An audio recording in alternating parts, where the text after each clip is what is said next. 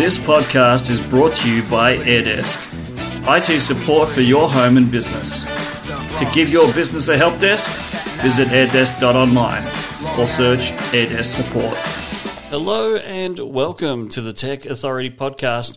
I'm Andrew Brown, your host. Today I want to talk to you about your Xbox and how to create more space on it.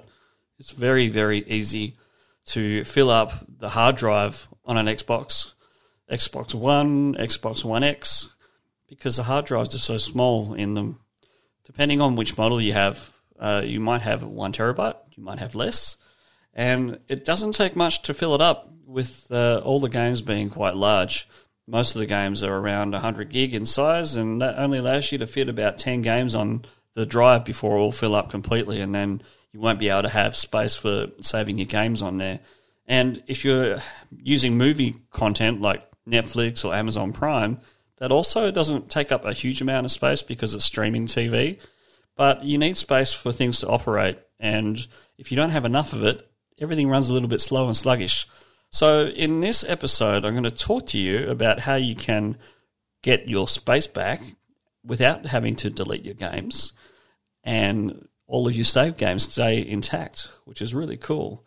So inside of the Xbox settings, you can actually plug in a hard drive separate to the hard drive that's inbuilt into the Xbox itself. So in the settings on the Xbox One, if you go to the System tab and select Storage, you'll see internal drive, and you can select transfer. Now, you can plug in any size hard drive into the USB port. It also supports USB 3 for faster transfer speeds, so you can copy as many games as you like as long as you have space for it on the hard drive.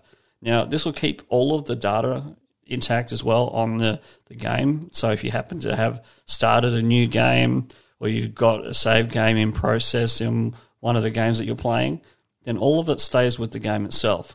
So once it's been moved across onto the new drive, everything stays there. You can actually run it off the external hard drive too if you really want to. And you can see it inside of your Windows and Mac operating system because it's formatted in xfat, which allows you to see it on both types of machines, or Windows or Unix. It'll work in both. So that's what you have to do.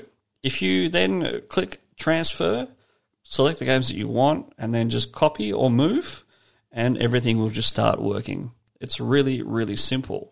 The other thing you can do, if you have a really, really old Xbox, and you have an Xbox One or an Xbox 360, I think this only works on the Xbox One itself and anything above with the Xbox One X. You can transfer all of your games from one Xbox to another. It's a really simple process.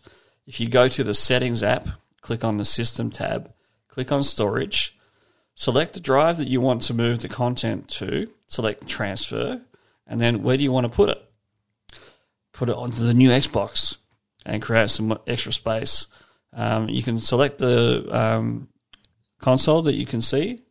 There will only be one in there, and if you click transfer, it'll copy everything that's sitting on the Xbox that you have currently onto the new one. Really quite simple. Thanks for listening. We'll be back tomorrow with another podcast episode. Bye for now.